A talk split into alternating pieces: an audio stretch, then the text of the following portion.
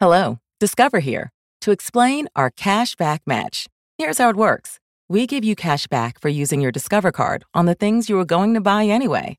Then we match that cash back in your first year. And that's why we call it Cashback Match.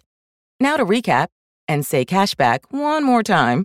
We match all the cash back you've earned at the end of your first year automatically. Discover. Exceptionally common sense. Learn more at discover.com slash match. Limitations apply. Hear that? Is that America cheering or a sausage patty sizzling to perfection? It's time to cheer for Egg McMuffin and fresh cracked eggs at McDonald's. It's time to wake up to the aroma of freshly baked biscuits and treat yourself to a real honest to goodness morning meal. Breakfast. It's on at McDonald's. Now get any breakfast sandwich for just 2 bucks. Available only through the app. Mobile order and pay available at participating McDonald's. McD app download and registration required. Today on the CzabeCast, what's a stat and what is not a stat? I know two things that aren't stats, the rest you can debate. Who's ready for another edition of Man, the NFL sure does treat their cheerleaders like shit? And a cricket scandal that has rocked the sport on multiple continents. Put down that baseball mitt, people, and make room for me. You got an hour to kill, then buckle up and let's go! Here we go!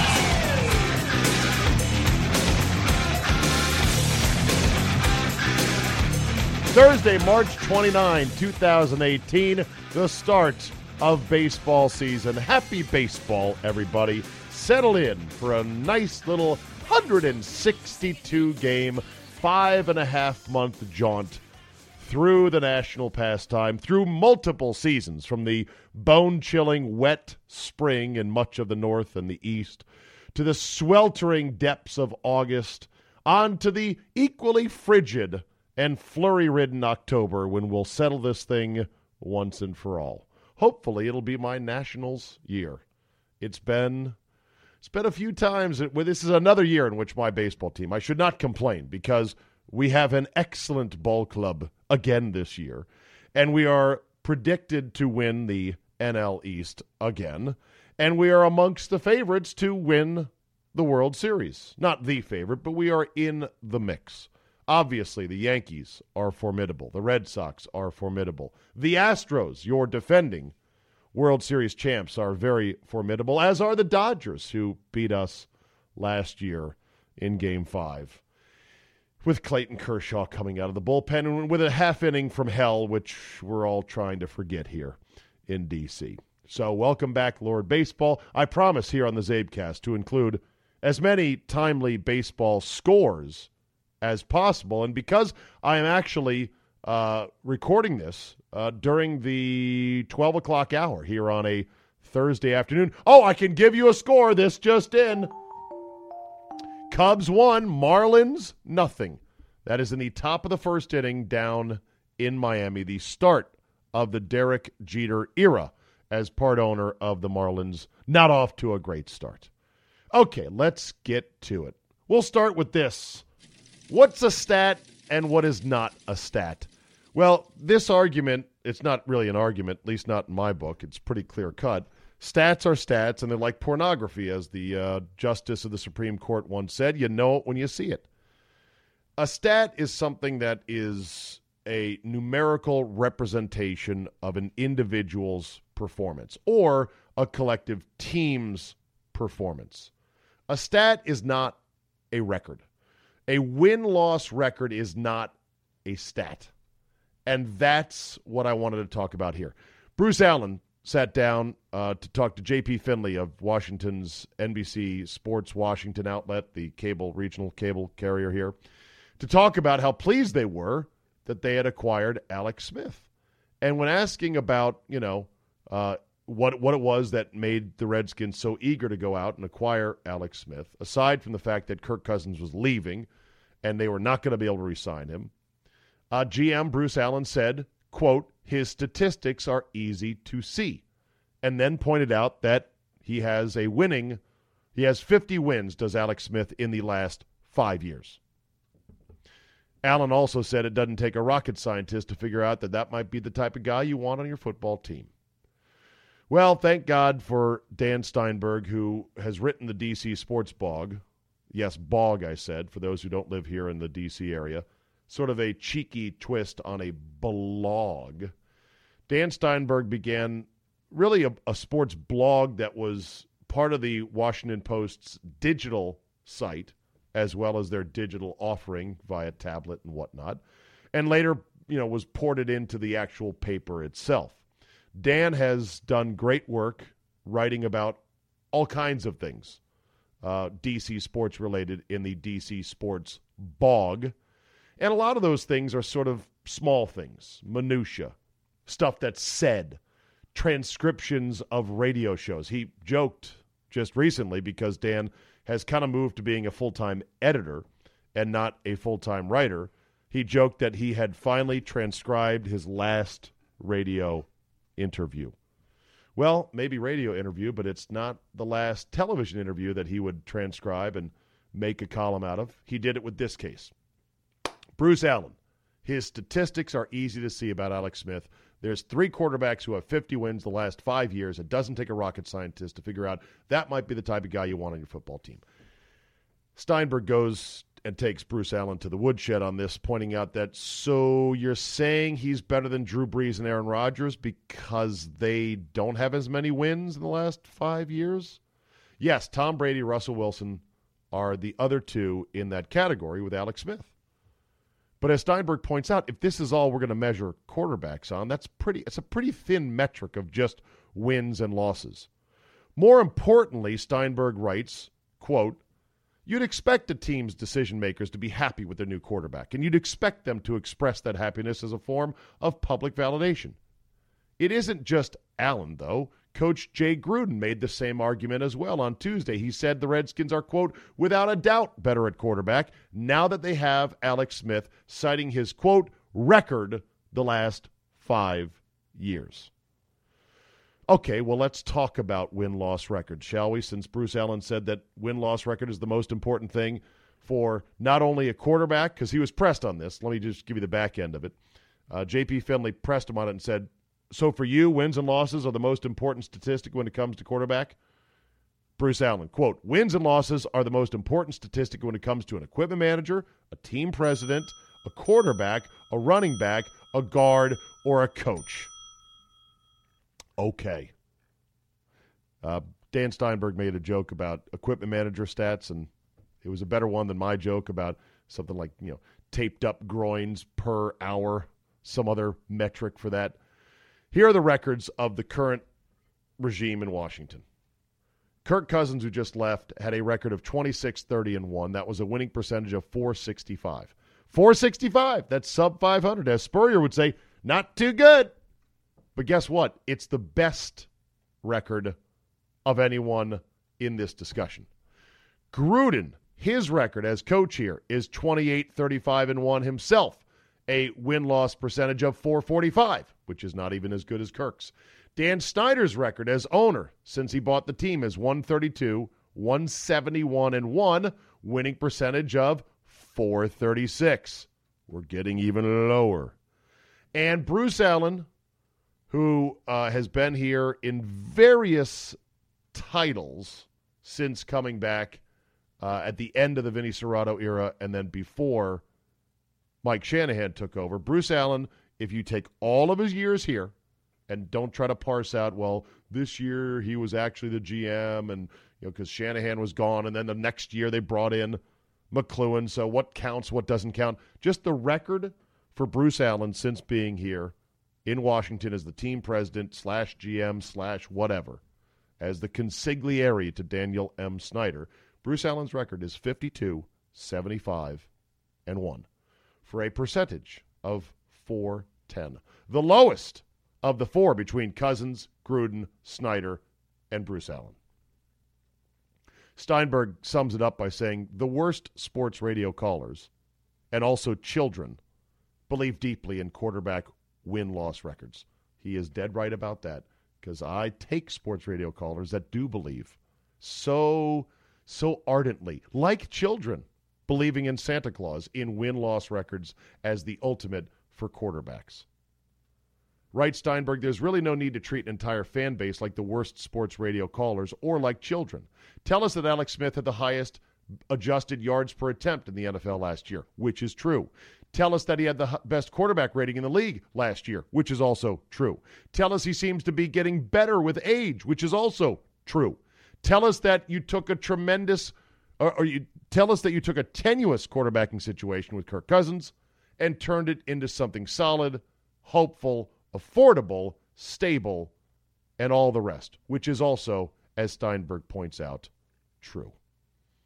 Not a stat win loss record. And guess what else? The other thing that's not a stat, the score. When people say, I, don't care about stats, the only stat I care about is the score on the scoreboard at the end of the game. Eh, no. Score is not a stat. Win loss records are also not a stat. The Sacramento Kings promise there will be a significant police presence before their next game at home. This after protests prevented many fans from attending their game just the other day. This is in the wake of a police shooting of an unarmed black man by the name of Stephon Clark. Protesters at the game blocked the entrances, entrances to the Golden One Center at two of the three Kings games. The protesters said, either you stand with us or you go home. And they turned away quite a few fans who obviously thought, hmm, do we really need to go to this Kings game and risk getting beaten by an angry mob? Or should we just turn around and come another day? The team said it will grant refunds to ticket, to ticket holders who were unable to get in, and that they are meeting with the mayor, law enforcement, and community leaders to ensure the safety and security of fans on Thursday and future events. This is obviously very welcome news and overdue, frankly no matter what you think about police brutality or any other issues, in America at least, I don't want to live by mob rule. And that's what this is mob rule. You could say, no, it was a peaceful protest. It's not peaceful when they blockade the entrance to a place of business and pretty much in, intimate or hint at or suggest you better turn around if you're not going to stand here and protest with us. That's mob rule. And it doesn't matter how egregious this police shooting might have been, it doesn't matter how righteous the cause may be. I don't want to live in a country where mob rule now becomes the thing. So good for the Sacramento Kings. Let's hope other people speak out against this to say, look, this is not going to win over hearts and minds by blocking the entrances to basketball games, even crappy ones that involve the Sacramento Kings. That's not America. Did we lose a war? That's not America. That's not even Mexico. Exactly. Of course, as uh, Bart once said in The Simpsons to Marge, who was the lone voice opposing monorail, monorail, monorail. I believe the line in the song was, Too late, Mom. The mob has spoken. Who wants another cheerleader lawsuit in the NFL? Ooh, ooh, me. I love these. This after the Buffalo Bills cheerleaders uh, got into a lawsuit with the league over wages and their humiliating practices to be a Buffalo Jill. That was their nickname. I think it still is. Uh, they said that the, the tryouts, they were required to see if their flesh jiggled. They had to attend a golf tournament for sponsors where high rollers paid cash to watch them in bikinis do backflips, Facebook pages monitored by team officials without their knowledge. The Raiders got into it as well with the team, and I believe their lawsuit went even higher than that. They uh, sued and won thousands of dollars. Uh, the Bengals have had this. The Bucks have had the Jets. This is, I mean, the NFL is. They're such gangsters. They run, of course, a multi-billion-dollar enterprise and yet, when it comes to the cheerleaders that are the official cheerleaders of the teams, oh, they treat them like absolute shit. And that's on a good day. The latest news is Bailey Davis, a young woman who is a New Orleans Saints cheerleader, who was fired from her job, which doesn't pay very much, but she was glad to have it because she posted a photo on her private Instagram involving a one piece negligee. It's kind of risque. It's kind of sexy. It's really no more revealing than her cheerleading uniform, but the Saintsations, that's their name, get it? the Saintsations. They have strict codes about what you can and can't do, and they've got all kinds of stuff, fraternization rules with the players. Uh, Bailey Davis went on the Megyn Kelly show on NBC and aired her grievance. And according to most who saw the segment, said she was a pretty good face of the cheerleaders, a pretty good representative. That she was well spoken, knew her stuff, and didn't come off as overly shrill or aggrieved per se. She also said that the fraternization rules between cheerleaders and players are so strict that if she was in a restaurant and a player walks in, totally unrelated, she would have to get up and leave even mid meal if that was the case. That seems pretty drastic. It's amazing that despite the shitty wages, the shitty hours, the shitty treatment, the shitty social media rules, the NFL still finds enough gals that want to go through this and become an NFL cheerleader. So I guess it's supply and demand. They can do all this despite the fact that it's not a good job, ladies. There are better jobs to be had out there, and it's some degree of fame, but really, how much degree of fame is it? Frankly, I don't think it's worth it. More fallout on the NFL's targeting rule, and a lot of people saying it's going to be an absolute nightmare when it comes to actually adjudicating it. Others have said, nah, you know what? It's probably going to be another nothing burger. Language the NFL puts in to try to go ahead and cover themselves in the long run and the ongoing lawsuits about concussions and player safety. We don't know. We'll see how it's applied. It it is probably my prediction right now, and we don't even know the language of the actual rule itself. There's even debate about what the rule should be called. Many writers are calling it the NFL's targeting rule. Those in the league are saying, yeah, it's really not that. It's a helmet to helmet rule.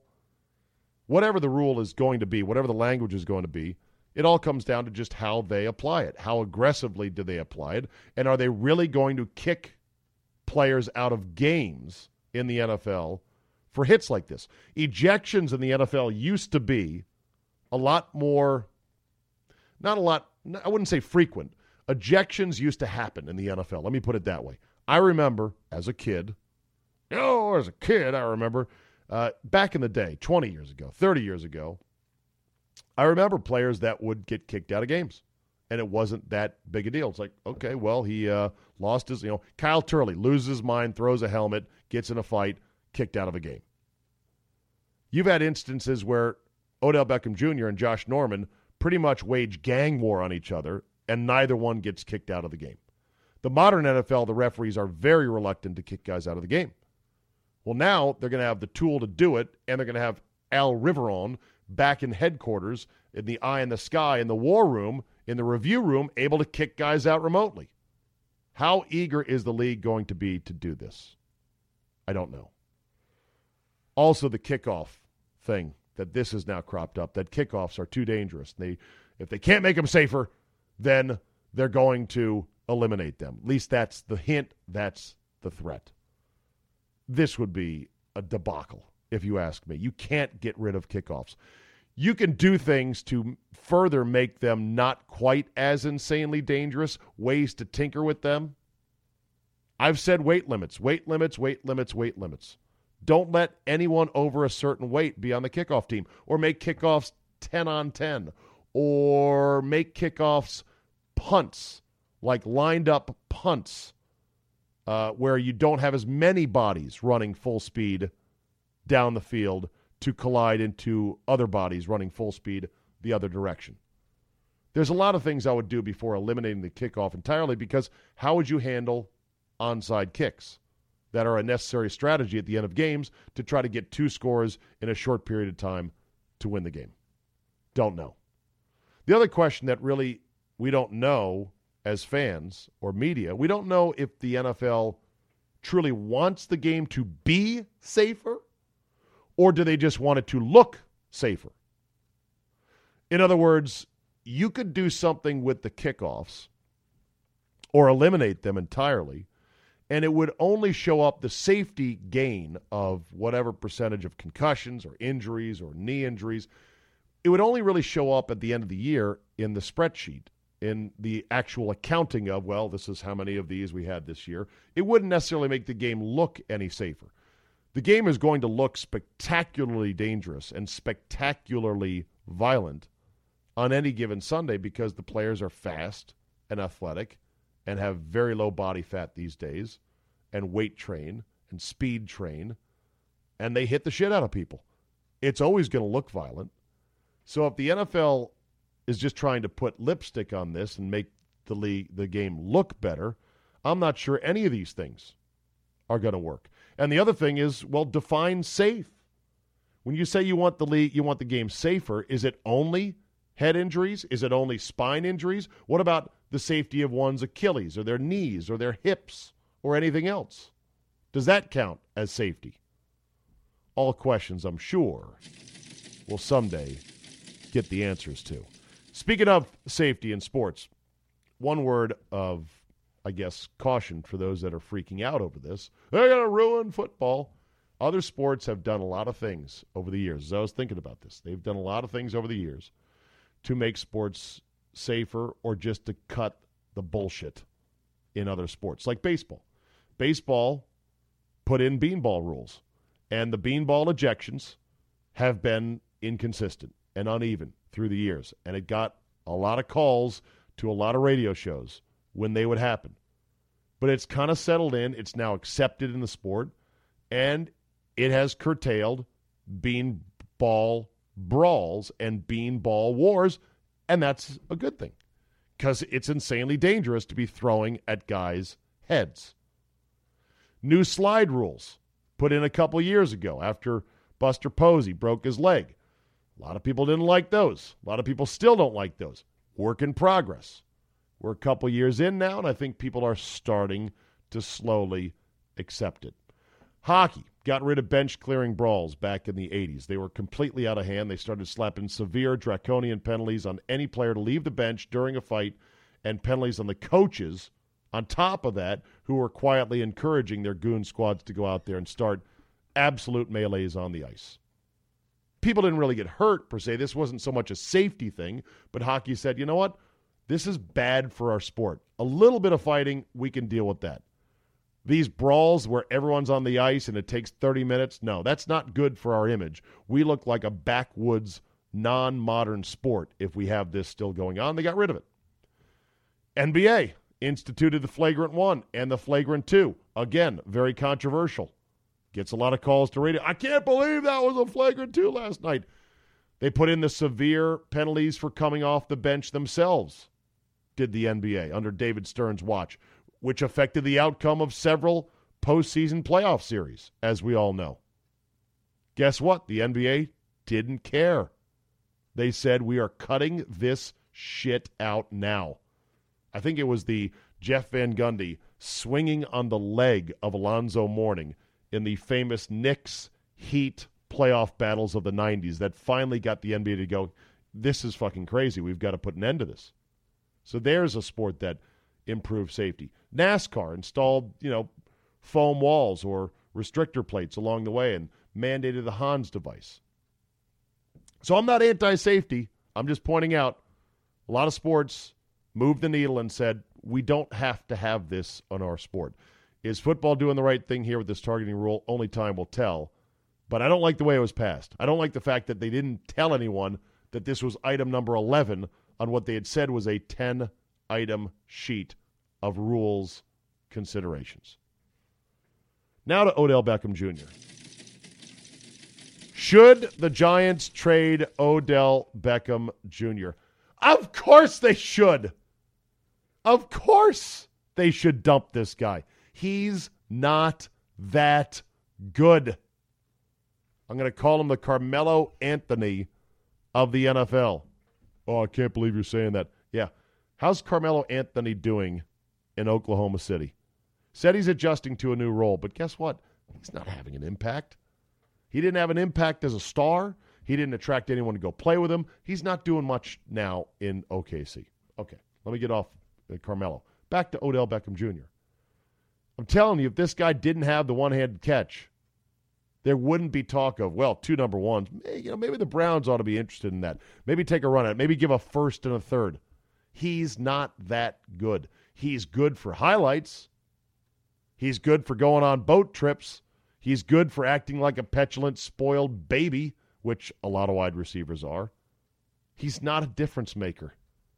Of course, the Giants should trade him, especially because he's threatening to hold out if he doesn't get a new contract with two years left and with all the stuff that's going on off the field. The only problem is it might be too late for the Giants because there is so much attention, so much swirl. There is that sense of inevitability that's going to get a lot of teams to start quietly pulling their draft picks off the table and put it back into their pocket and say, well, let's just wait you out on this right now. The best time to trade a guy like Odell Beckham Jr. would have been when nobody saw it coming. The best time to trade him would have been when the punditry of the sports world, the hot takers on facts versus volume, and oh, yeah, did so, did not, or whatever the shows are on ESPN and Fox Sports. The best time to trade Odell Beckham Jr. or any player is when the pundit shows say, What are you crazy for trading this asshole? Or not asshole. What are you crazy for trading this guy? He's a great, he's a top three receiver in the NFL. Because the Giants I'm sure at this point, or I'm sure at that point, they, they had already known that Odell Beckham Jr. was an asshole and a problem and a guy that doesn't get it. That's when they should have traded him. I think it's almost too late now, but we shall see. To golf, Pro Tracer at Augusta. Hallelujah. It's about damn time. We have had the ProTracer technology in golf now on television for several years at least. And the Masters has steadfastly not used it. Or the CBS broadcast gurus, uh, Sean McManus being the head of CBS Sports, and I believe Lance Barrow still is the producer of that telecast. They've liked the traditional, simple broadcast. Well, they finally relented and said, okay, we're going to use it on CBS, but only on the weekends and only on five holes numbers 9, 10, 13, 15, and 18, which is a start. People have been telling me, hey, you know, if you uh, watch the international feed on Sky Sports, they've got the shot tracer, the ProTracer, at Augusta. And I think you can get that feed online. Ah, next week is going to be glorious at the Masters. You know, this ProTracer technology is coming to driving ranges near you. In fact, Top Golf, the company that does the driving ranges with the targets out there that register your golf ball. The golf ball has a chip in them. If you don't know what Top Golf is, go look it up online. Top Golf. They've got locations in like 12 cities in uh, the all over the country, including Vegas now. Oh, you want to know? Have I done it? Yes, I've done Top Golf. I was at one of the first Top Golfs they ever made, which was in Alexandria. Yeah, Alexandria, Virginia and they've since built one right near Redskins Park in Ashburn. I've been there once.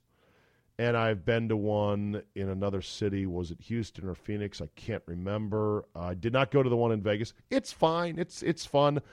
I don't like it because at least the golf balls that they use at the location near Ashburn or in Ashburn near Redskin Park, I know for a fact don't fly the full distance. They are reduced flight golf balls. I know they're going to not want me saying that. And for some people, they're like, well, who cares? The answer is if you're playing a game to hit targets 135, 165, 185 yards out, you want to hit the club that usually hits at 185. You don't have to say, well, normally I'd hit a seven iron that far, but now I've got to hit a six iron or a five iron. That just sort of defeats the purpose of it, if you ask me. It's also not cheap either.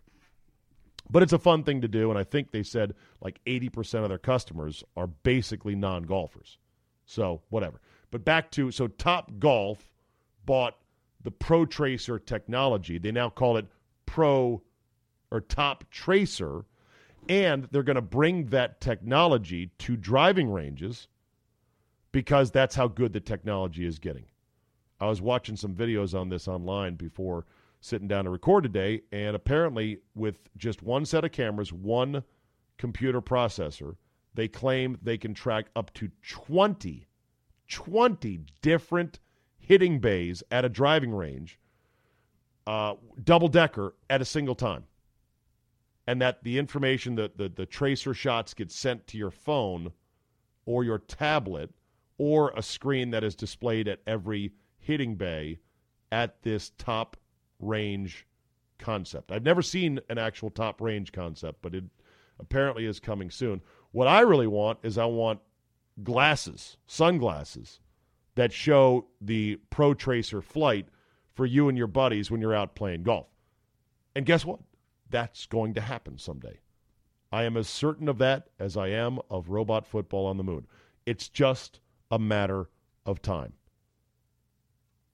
There's even an app for your phone which purports to be able to, after you record a shot, superimpose a ProTracer line, but it doesn't work. I downloaded it. It sucks. Don't get it. It requires you to take a video, and then it requires you to manually, with your finger, go, okay, well, the ball went here, and then it landed here, and then I'm going to pick the basic shot shape about how high it was. Okay, hit processing. And then it processes your video to superimpose the line, and it takes forever, and it works, oh, maybe 20% of the time at best. Welcome, ProTracer, to the Masters. There's a cricket scandal that has rocked the sport on multiple continents. Yes, a cricket scandal. What could possibly rock the world of cricket, you ask? Well, the answer is scuffing, ball scuffing. Uh, where did this go? Hold on a second. I'm going to find it for you. There it is. Okay, two windows. Got it. Uh, Steve Smith, who plays cricket for the Australian national team, has issued a heartfelt apology for scuffing the cricket ball with sandpaper. In other words, he pulled the old Phil Niekro. But unlike Niekro, I don't know how many games he got for using a nail file. I don't recall Phil Niekro giving a blubbery apology like a bitch and acting like he had ruined baseball forever. I believe Phil Niekro's like, all right, caught me. Sorry. Here was an emotional Steve Smith apologizing to everybody under the sun for his horrible and inexcusable act that has stained the game he loves. It was a failure of leadership, of my leadership.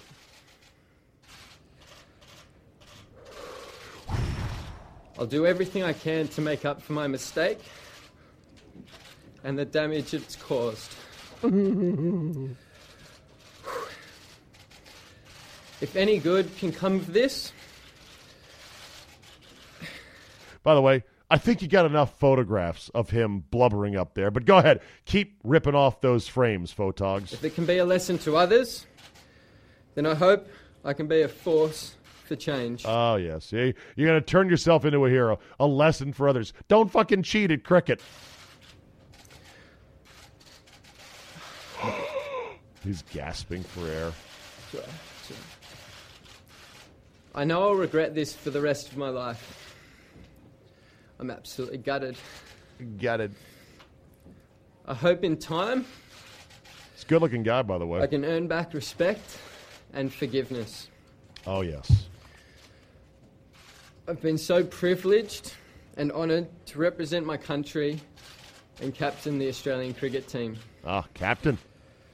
Failure Cricket is of the greatest leadership. game in the world. Uh, we can debate that later. It's been my life, and I hope it can be again. I'm sorry, and I'm absolutely devastated. Okay. Well, you know, okay. Yeah, I'm sorry. You're making fun of the guy who's giving an honest apology. All right, fine. Fine. I was kind of mocking him just a bit. Uh, Smith, along with Vice Captain David Warner, apologized. Warner, in a tweet, said, It's a stain on the game we all love and I've loved since I was a boy. Both men were banned for 12 months by Cricket Australia, and Bancroft received a nine month ban. That's the uh, uh, batsman. Batsman Cameron Bancroft. I guess he was involved in it as well. He got a nine month ban after the three conspired to scuff up the ball with sandpaper during the third test against South Africa. Darren Lehmann, the team's coach, announced that he would step down after the fourth and final test, so the coach has been wrapped up in this as well. I'd love to know exactly how scuffing up the ball really helps. I guess it's probably just like uh, in baseball. Get extra spin, you get funny spin, you get better grip, or something like that. Don't cheat, man. Of course, I'm looking at the Twitter replies to this apology. They're pretty funny. Photoshops of uh, of Steve Smith with a Black and Decker sander in his hand out on the cricket pitch. Is it the pitch or the field? Bunch of crying memes, etc. So yeah, cricket scandal.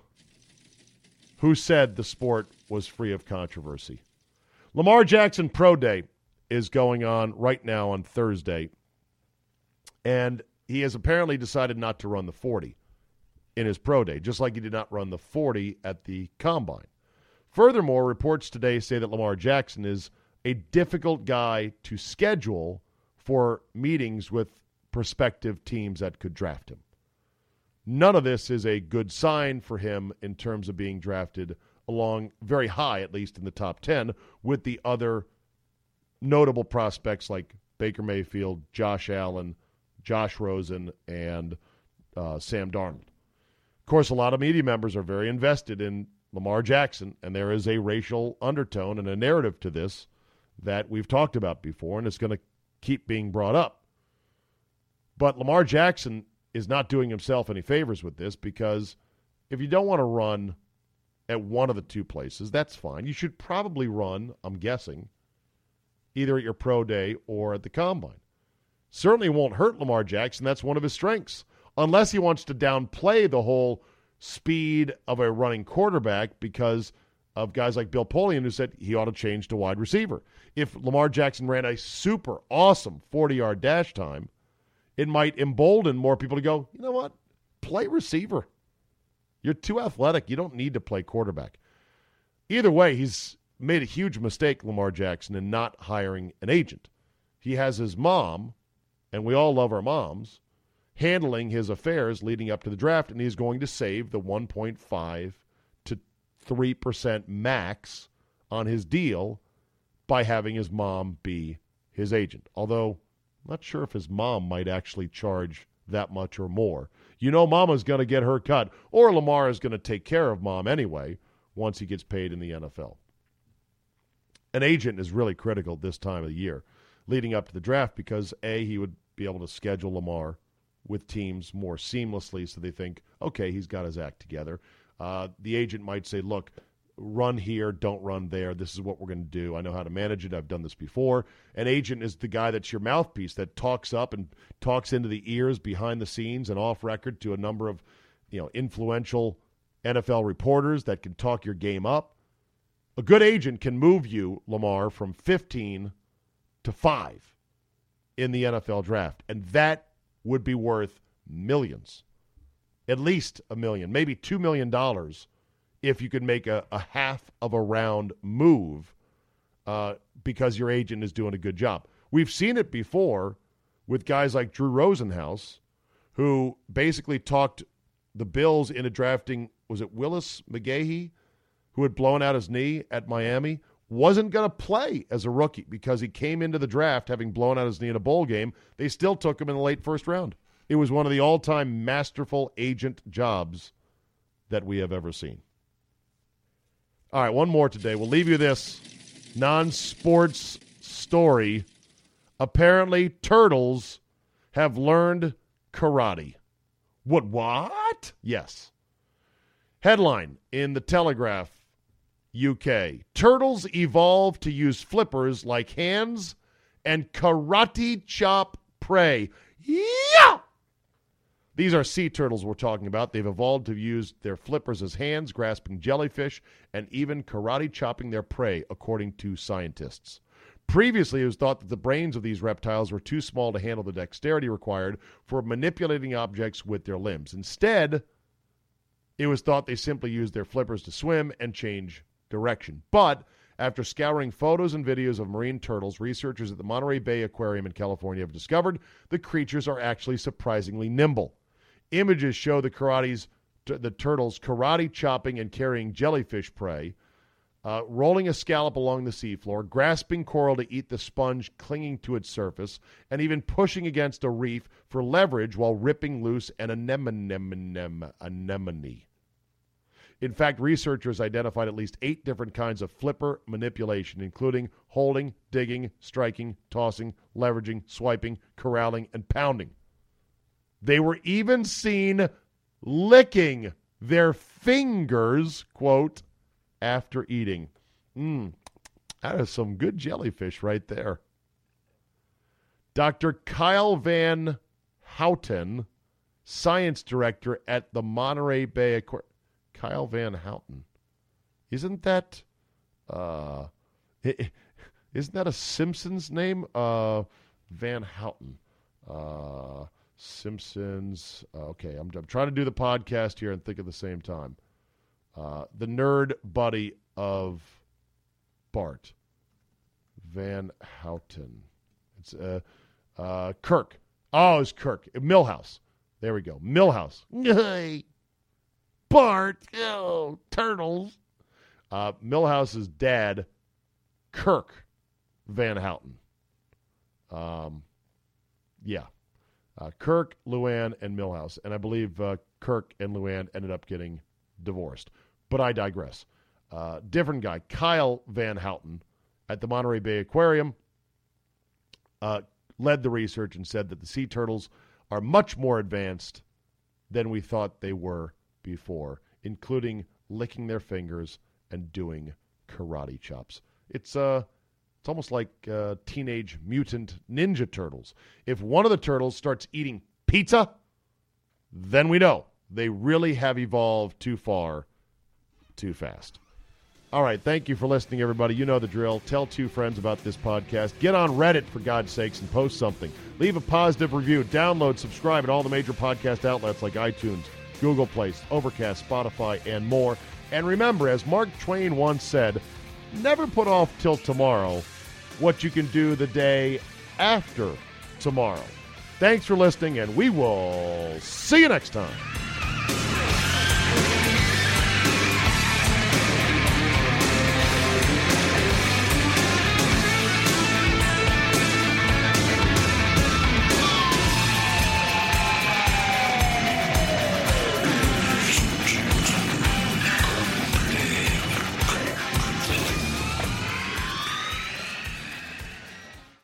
It's not too late to make someone's holiday season a special one. Start now as an Amazon Delivery Station warehouse associate to earn some extra money for the holidays. You'd help bring joy to thousands near you by preparing packages and loading them up for their final delivery. With night and early morning shifts available through the new year, you'd also have the flexibility to spend time with your loved ones.